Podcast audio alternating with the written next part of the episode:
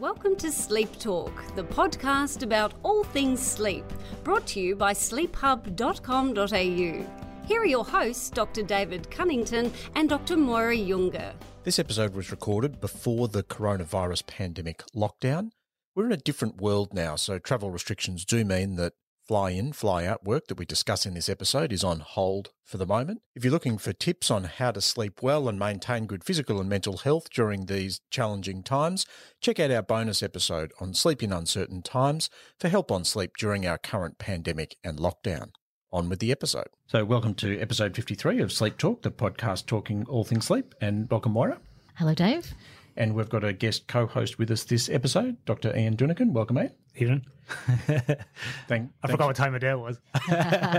Thanks for joining us. Good good to take advantage of the fact that you're in town so that you can actually join us face-to-face and we can talk about yep. the issue of fly-in, fly-out workers. Yeah. And, Maura, you've just come back from W A and the, yes, the wilds. And yes, I did my own fly-in, fly-out work. So it's a great hot topic, actually. I'm really – it's a great honour to have Ian here today and we can pick his brain about all those things. In fact, the irony is you're doing your own fly-in, fly-out a little bit. I am, yeah. I just landed here in Melbourne for the yeah, week, yeah. yeah. yeah.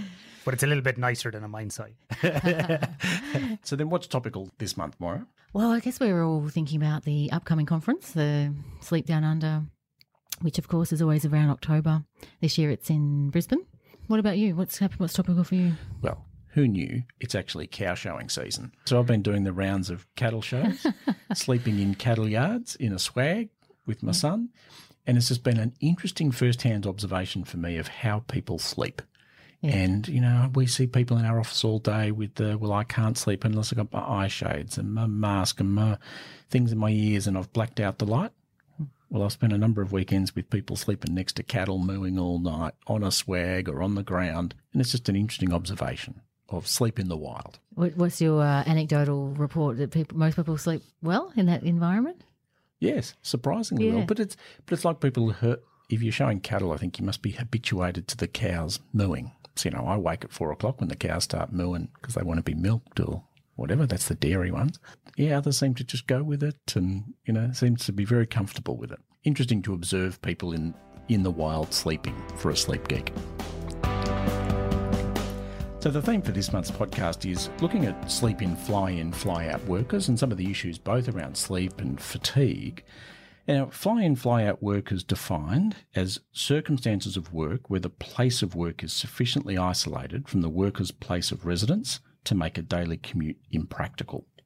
And it's actually pretty common in Australia. So in Western Australia, where Ian is from, there were around sixty thousand fly-in, fly-out workers in around twenty fifteen and around thirty thousand in Queensland. It's really important to discuss because what's really become evident is that there are significant mental health problems as well as sleep and fatigue problems in fly-in, fly-out workers. A report in the West, from the West Australian Mental Health Commission in twenty eighteen mm-hmm. showed that psychological distress was high in fly-in, fly-out workers, levels of burnout are high, sleep quality significantly worse, there's high rates of fatigue, particularly when transitioning from work to home. And I saw a patient last week, Ian, who, you know, was doing his fourteen days on and he was working in Port Hedland and then he'd come home to regional Victoria, twenty-seven hours from start of shift in mm. Port Hedland to arriving at his front door at home. He's in his early forties, he's got young kids, he'd been to his G P just going, I am exhausted. And his G P sent him to me going, oh, he snores occasionally. I think he's got sleep apnea. He was flat out exhausted. And what he said to me in the consultation, he was, he said, I was just hoping the G P would start a conversation about burnout and mood and depression because I really feel like I'm at the end of my tether. The G P probably didn't know how to have that conversation in, or didn't want, didn't have time for it, didn't want to go down that path. Yeah, or maybe in regional Victoria because, you know, the fly-in, fly-out workers, we think of them as W A and Queensland, but actually come sometimes from the eastern states. You know, it's not the person you're seeing every day. Mm. Whereas maybe a W A-based G P would be like, yeah, okay, I, I heard about the Royal Commission, the Mental Health Commission, and, you know, I know these are the things I've got to look at. So, Ian, to help us better understand some of these issues, can you just talk us through what are some of the conditions for workers on mine sites and these fly-in, fly-out workers? Yeah, so a classic kind of remote mine site in Western Australia, as many people might have seen on T V, is, you know, generally in the middle of nowhere, you know, hours from the nearest town, you don't have any services around there generally. So you're generally going to talk, it's talking about one to two hours probably to the nearest town or even a roadhouse, sometimes even further. The mining camp is generally located within five to ten kilometres of the actual mining operation, sometimes a bit further, just depending on the topography. You might have anything from an average of, you know, or a minimum of four hundred rooms up to even one thousand rooms. Some of these camps can be up to two kilometres in diameter, and are generally kind of focused around a hub in the middle, which will have a kitchen, a rec room, uh, what we call a wet mess, where people can get alcoholic beverages or non-alcoholic beverages, and they'll have what's called a dry mess, which is basically where you get your food. So kind of similar to military terminology. If people being in the military, you might have heard of wet and dry messes. Generally has a gym as well, may have some tennis courts, walking track, you know, and a few other things as well, depending on the camp. Some of the newer camps have got an area where you can, you know, hit a golf ball, like a driving range, may have a small swimming pool and so on. In saying that, it is no luxury accommodation. It's not like you're staying at a five-star resort. It's uh, pretty big. The rooms themselves are generally what's referred to as a donga, which is basically some sort of, I don't know, fibro plywood type room with a single bed uh, with springs, nice and squeaky every time you turn around. Uh, you generally have a fluorescent light right over your head as a reading light, which for bright light therapy is probably good, but not for sleeping. The room's got a fluorescent light. You generally have a T V. Some mine sites have Foxtel, which is good and bad because some guys stay up all night watching movies. You have a small little fridge, and you got a small little ensuite as well, which basically has a toilet, a hand basin, and a shower in there. So that's kind of what the room is. Some have Wi-Fi, some don't have Wi-Fi. Them dongers then are grouped into three or four in a in a block together. And you have multiple of those blocks uh, throughout the whole place, which can be uh, a little bit frustrating because you're on top of one another. So if your neighbour's snoring, you might hear that as well if they're jumping around. Or uh, generally have a small window as well at which you have block out, um, the ability to block out. But a lot of people will actually use aluminium foil, commonly called alfoil or tin foil, where I come from. On the windows. People will wet mm. that and stick it to mm. the window so yeah. no light can actually come through, and sometimes tape around the door or have some way of blocking out the light from coming in from inside, as uh, outside, inside. Yeah, well, the camp I was just in, like, had a week or five, six nights, and I couldn't believe the quality of the blinds. Like, it was complete block out, and the door somehow or other had a, a thing underneath it that I didn't, there was no light coming in. Yeah. Except there was a little glow from the T V, which I didn't even watch, I didn't turn it on once anyway. But and yeah, so it's impressive that they can have those conditions at least, because you need them. Because mm-hmm. if you're trying to sleep in the heat and the day and noise, I guess. Yeah. And so you've described the recreational facilities. Do they get a chance to use them? What are the hours like? So this is interesting. So it can be quite difficult. There's numerous amounts of rosters across sort of mining in Australia. And I think it's important to to know as well that fly in, fly out is particularly unique to Western Australia. You said some numbers, David, at the start of the podcast. Uh, I've worked all across the world doing this type of work around fatigue and human performance, and the highest concentration of FIFO is in Western Australia, mm-hmm. followed then by Queensland. So this isn't common for this to happen across the world, really. It's more common here, uh, more common in Western Australia. The hours can be... If we take the roster cycle first, the most common roster cycle is probably two weeks on, one week off, followed by um, an eight days on, six days off, seven nights, seven off roster cycle, which is now starting to gain more popularity because it's a, what people would call as an even time roster, or more time off, family friendly. And a lot more younger people coming into the industry are demanding that sort of roster so you can have more time off. Obviously, that's got slightly less pay because you're working slightly less hours. So people longer in the industry don't really like that. So some companies will have a mix of those rosters to give people the option. Now with those, we'll take the two and one, for example. So in general, you're probably awake at three o'clock in the morning on the very first day. You'll get to the airport somewhere between five and six a.m, depending on where you're commuting from. You will check in, you will fly then two hours to a mine site, you will drop your bag in a room, you will go to work, and you will work until about six or half six that evening.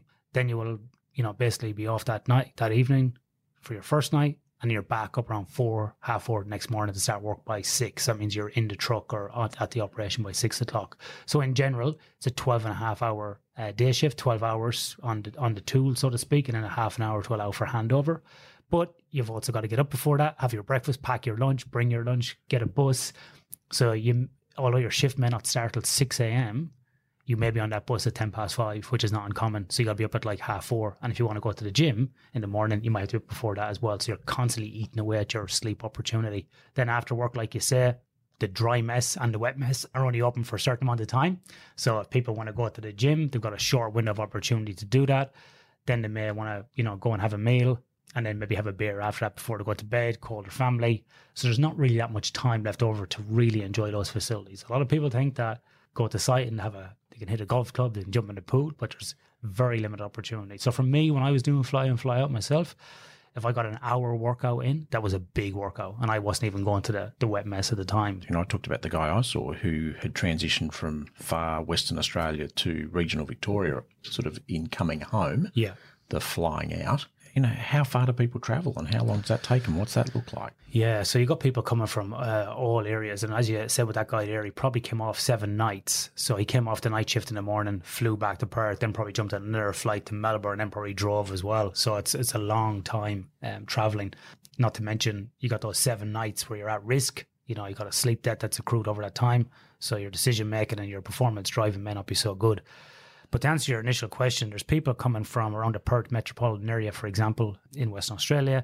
You've also got people coming from regional. So it's not too uncommon to see people driving from Albany six hours up to Perth before a flight. So they'd be leaving before midnight, mm-hmm. driving up, then going on the flight and then working all day. So they could be awake nearly twenty hours at least, and a lot of time working as well on the first day. And they have the reverse happening as well on the last day, coming off night shift. So you've got people coming in from places like Albany, Busselton, people in the Perth metropolitan area, people coming in from in, interstate, interstate as well, like you, the, the guy from Melbourne or Brisbane. Generally, they they have to come in the day before and then stay overnight in the hotel. However, we have seen in the past those people don't get a hotel. They just get into the airport and they sleep on chairs. So it's not a very good night's sleep. And we also see a lot of people in Western Australia flying in from places like Bali and Thailand. So Bali's only, I think you can fly direct from Port Hedland to Bali, so it's less than two hours. So it's like flying to Perth if you're in, up in the Pilbara region, and it's a lot cheaper as well. And so a lot of people elect to, to live in Bali and come in from there as well. Or people fly back to Perth and then fly to Thailand. My work's always been as a psychologist, like in a, marginally in a clinical setting, et cetera. It's never been my, my thing to be fatigue management specialist, but I'm interested in the, you know, the psychological effects now. I think it, it's become something of great interest to me, and I think I do have some expertise, something to offer in that area. What are your thoughts or comments on, on that, the mental health risks, I guess? The mental health risks obviously have gained more um, airplay, so to speak, in the news, uh, popular media, or even in the scientific community over the last few years. And I think rightly so, because people are spending a long time away mm. uh, in these regions. They don't have much downtime. Yeah, and the suicide um, risks, are, suicide. I mean, the rates are higher. They've been reported. As, yeah. yeah. I think there's a, there's probably a couple of different uh, inputs into that. There's obviously, there, there's the, the structure of the rosters, how they're designed, long days, early mornings, you know, late nights.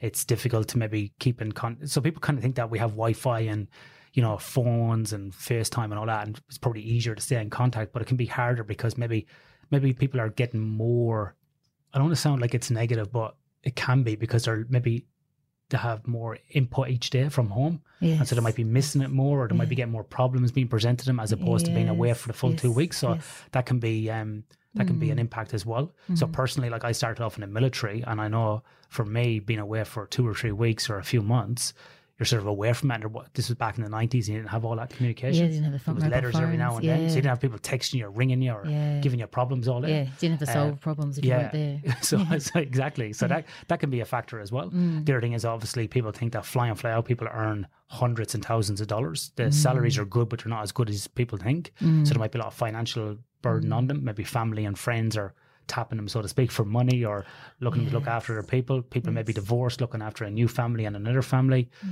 So there's all these type of pressures as well. Mm. And then secondly, if we kind of go up the chain from an organisational design point of view, we got these long rosters, long hours. As we see in Western Australia at the moment, there's lots of redundancies happening, or rolling redundancies. So that's a lot of stress as well. Job cuts, or, you know, these are, these things all impact people's mental health as well. And then if people don't have any downtime or exercising, all these issues just get exacerbated. You know, mm. and so it can be mm. very difficult for people to manage these in a remote environment. In the workers that you work with and when you go out to mines, what do you see in terms of the health problems of the fly-in, fly-out workers? The big areas that we're seeing, Dave, is, and we generally go in at a management level to look at the strategy and the system design of it and what's the impact of that onto the, onto the workforce. But I like to get out and talk to the guys on, you know, driving the truck or on a drill and blast crew, or, um, you know, in the, in the production plant or maintenance and so on. And then obviously we try and collect data as well to quantify that issue. And so the biggest ones we're seeing at the moment is a high rate of shift work disorder. We're also seeing a high rate of B M I, body mass index. And we're also seeing um, high alcohol use as well. Now, unfortunately, nobody's been really able to quantify this in peer-reviewed publications in, in the mining industry. And it's quite sad to say that we've probably got about less than ten publications in the mining industry globally looking at fatigue risk management. Yeah, it's really poor. Really? That's yeah. surprising. It's, it is surprising. And lots of people think that this, this sort of issue has been cracked and nailed and everybody's mm. got, you know, perfectly deployed. And th- th- it's actually the opposite. Yeah. Um, more and more companies are floundering with this issue, don't know where to start. They're spending money in the wrong place. I've come across companies spend hundreds of thousands or millions of dollars on technology and their problem actually gets worse. It can be quite frustrating for me to look at that as an expert, because trying to engage operations to, to, to work on it is quite difficult.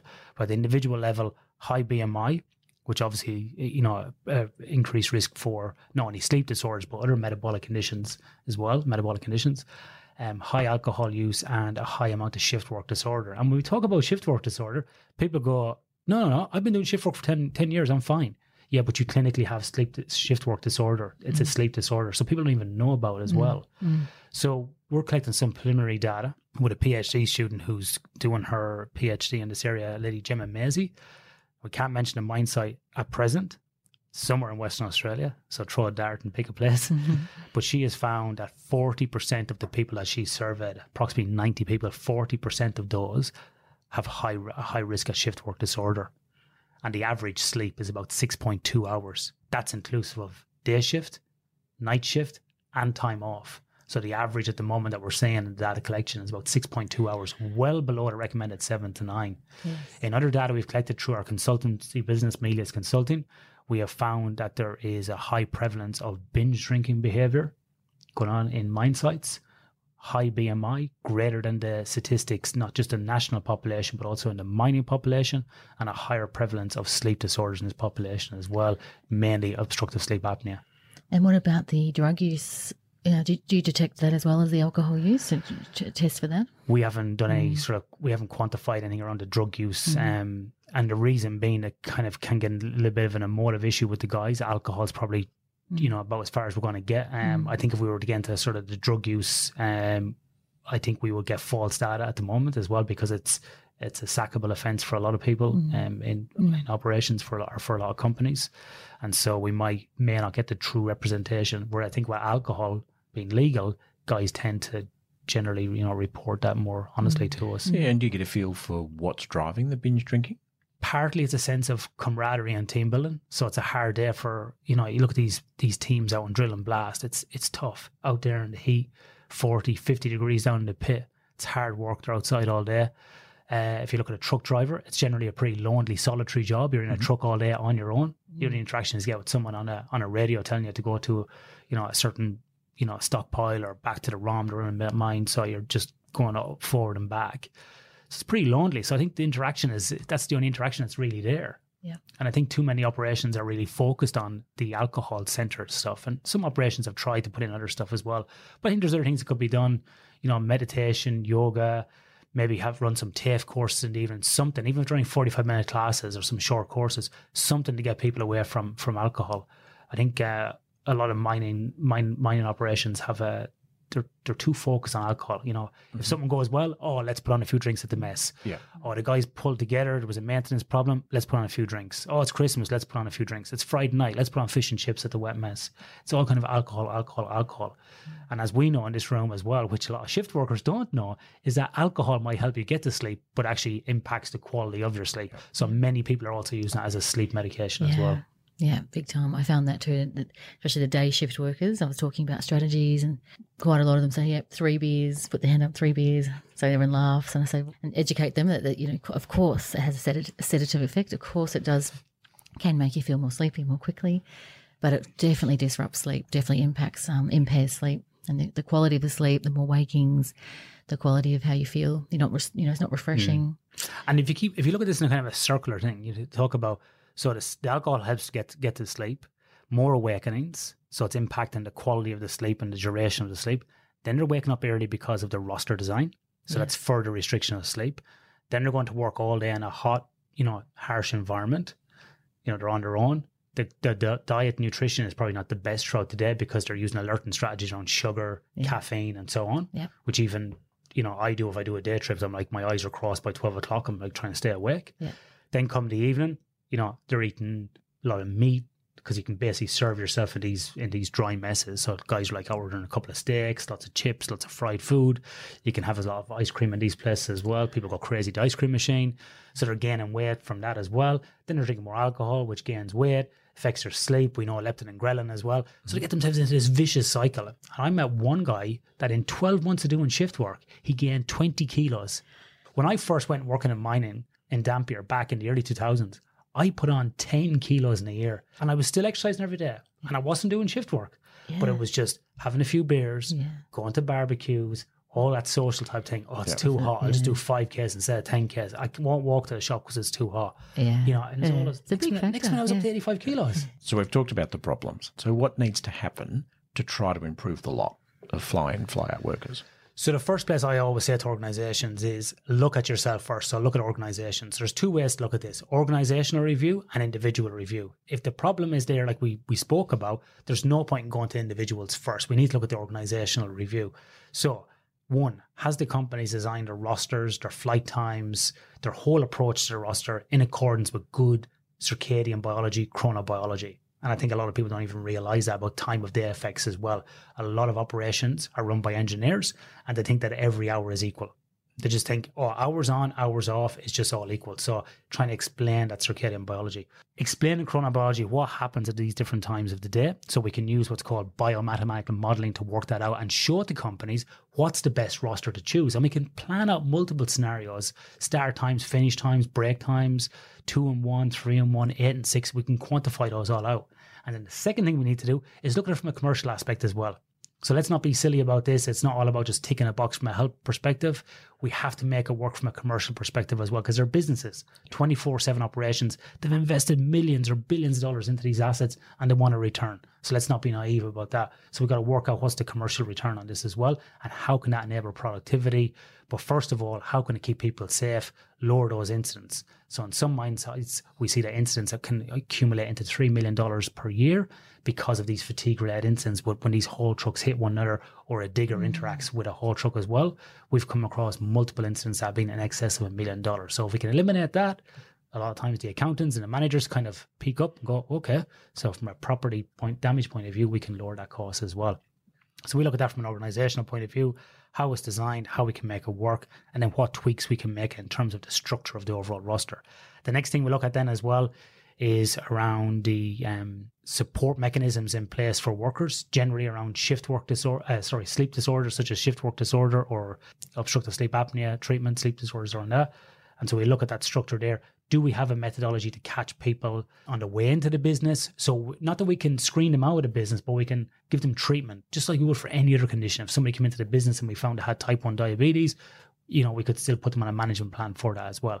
Can we catch them in the sort of, um, catch is probably not the, the right word, but can we pick them up in the routine medicals as well or in the exit medicals as well? So we can make sure that we're constantly looking at our, our employees as well. And that kind of feeds into an overall wellness health strategy where we're looking at age, demographics and so on for the potential prevalence of these sleep disorders. That's the next part we go to.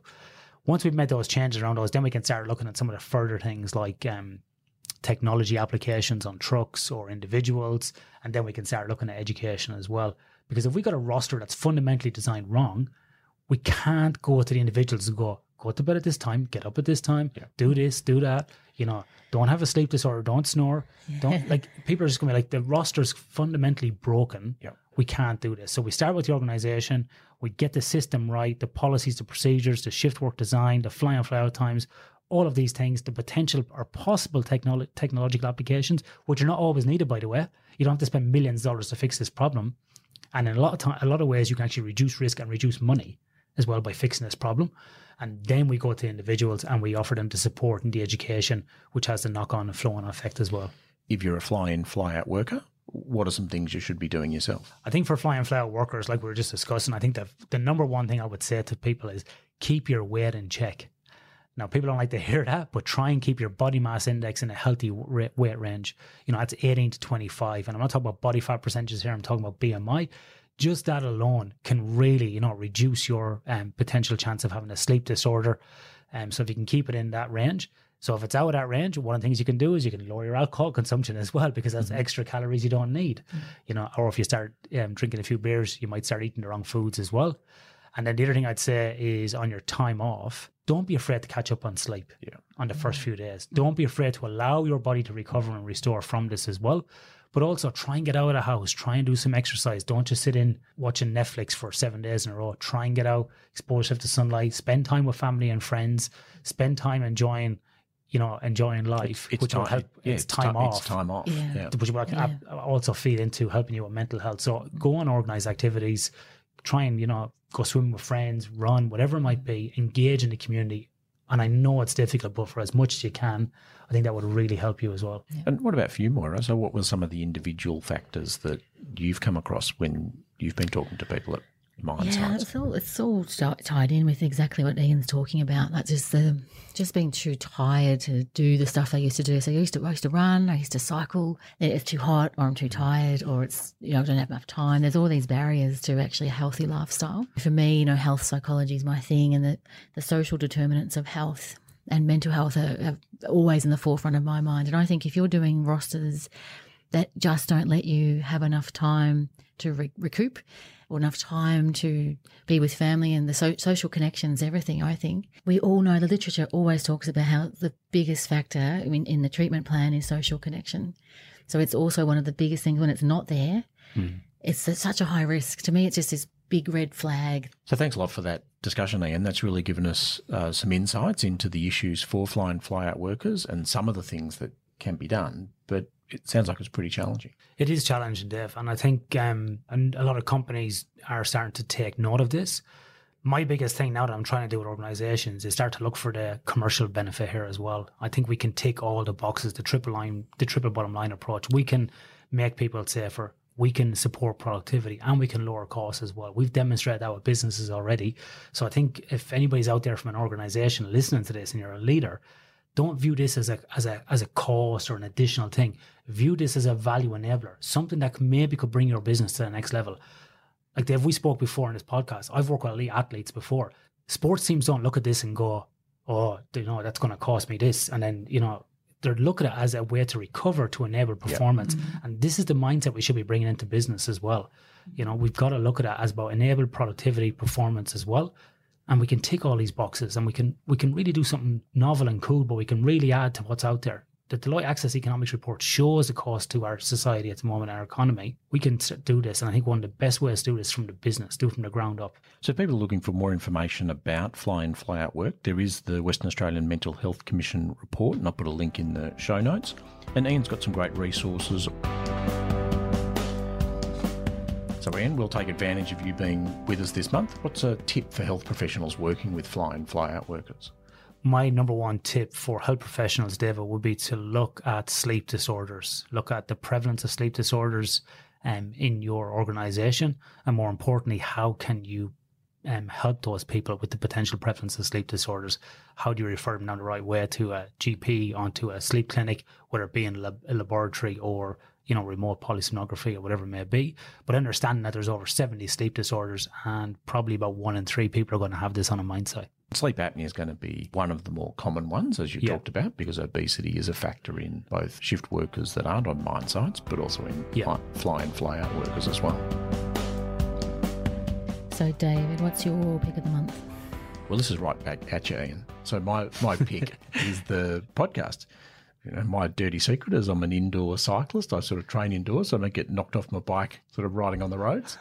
And I Zwift, which is an online sort of gaming platform for indoor cycling. I was listening to the regular Zwift Power Up Cycling podcast, and here's Ian over two episodes talking about sleep. So episodes forty-five and forty-six, check them out. Ian, you did an awesome job of really bringing sensible advice about sleep to that group. So thank you. That's good. I, I didn't even know that people cycled indoors till I did that, but there you go.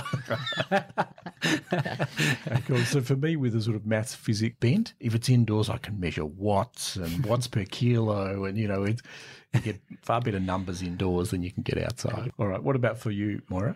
Well, my pick of the month I've just came across, in fact, I keep giving, people always give me books. This came just across my desk, a book called Fast Asleep, How to Get a Really Good Night's Rest. And it's Doctor Michael Mosley, who a lot of people know, famous for the, you know, the five two diet and range of weight loss things. And I did think, oh no, his, I, I actually was a bit groany because I thought, that's a bit of a worry. Didn't we just do two podcasts recently on looking at the evidence for sleep and food and sleep and, you know, diets related to that, and concluded there's not a lot of evidence yet. But we did know that timing of eating and is a big field with lots of evidence. I haven't read it, but I do have concerns that there's not a lot of the references that we would expect in if you're going to give people, you know, advice around sleep and food and timing of, you know, that sort of stuff. But I must report that the first chapter did talk about a very important thing, and he talked about sleep restriction therapy, which I thought, thank God, I actually audibly sighed hearing that, because I know in terms of treating insomnia, for twenty years now I've been trying to get that message out. It's the most common mistake for anyone, whether you're a shift worker or not, whether you're fly in, fly out, whether you're nine to five, if you're not sleeping well and you're lying in bed trying to sleep well, it just doesn't work very well. You've got to actually understand the counterintuitive thing is that getting out of bed and restricting your time in bed initially to actually get the benefits later. So that's good. So at least that's in there. And if he's this number one bestseller kind of real commercial kind of person that people know and people buy these books, people listen to him, then I'm happy with that, because I know that his messages will get out there. Ian, what about for you? David, I've been nearly annoyed, I'd say is the word, by sleep apps. So people are constantly asking me about sleep apps over the last month and about, and then they're telling me about, oh, have you seen this new sleep app that measures your sleep cycle and so on? And so for me this month, we're actually writing a blog at the moment for next month's release on our website. If it's free or it's ninety-nine cents, it's probably not that good. It's like if you buy something in a, you know, in a bargain shop, it's probably going to break within a couple of days. And apps are kind of the same as well. So these things are not medical devices. They do not track your sleep with any accuracy. They're basically crap. So uh, delete some megabytes off your phone or whatever it is, the data, save it, download some songs that maybe help you go to sleep. Take these sleep apps off, please. I'll save you the ninety-nine cents. So thanks for listening to this episode of the podcast. Look out in upcoming episodes for things about sleep and pain. And Moira, you've prompted me, as we should do, sleep in healthcare workers. There's lots of good people in Melbourne to talk to about oh, that yeah. and some good research Absolutely. published in the last twelve months or so. And can we do one soon in um, sleep in hospital settings too? Because oh, we've yeah, started it's a new, bad. particularly I C U or even on the wards, people, we're just visitors, staff, patients need to understand oh, yeah, how important it is. So remember to send us any suggestions um, at podcast at sleep hub dot com dot a u. If you do like the podcast, to um, tell your friends and colleagues, and also you can write a review on Apple Podcasts. Thanks a lot, Ian, for help this month. Thanks so yeah, much. Thanks for having me on. Yeah, it was great having you. Thank you very much. This podcast is not intended as a substitute for your own independent health professional's advice, diagnosis or treatment. Always seek the advice of your physician or other qualified health provider within your country or place of residency with any questions you may have regarding a medical condition.